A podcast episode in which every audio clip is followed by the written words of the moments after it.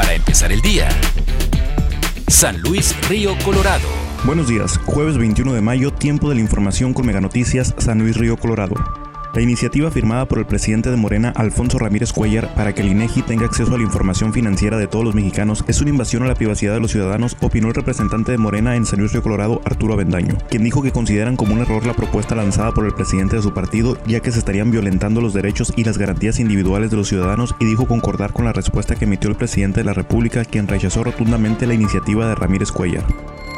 La delegada de la Secretaría de Bienestar de San Luis Río Colorado, Talia Forbes, confirmó que se siguen presentando casos de fraudes cibernéticos a través de redes sociales en donde ofrecen supuestas tarjetas del bienestar en apoyo durante la contingencia sanitaria del COVID-19. Sin embargo, la funcionaria advirtió que en muchos de estos casos le solicitan al beneficiario que deposite una cantidad de dinero en efectivo para activar la supuesta tarjeta, las cuales no existen en realidad y también los envían hacia algunos portales electrónicos en donde son víctimas del robo de información y de identidad mediante mecanismos de hackeo. Se recomienda a toda la población a que estén atentos a este tipo de engaños ya que se ha detectado incluso el envío de tarjetas falsas a los propios domicilios de los ciudadanos en los que se les pide una cantidad de al menos 300 pesos para poder activar el supuesto apoyo emergente durante la pandemia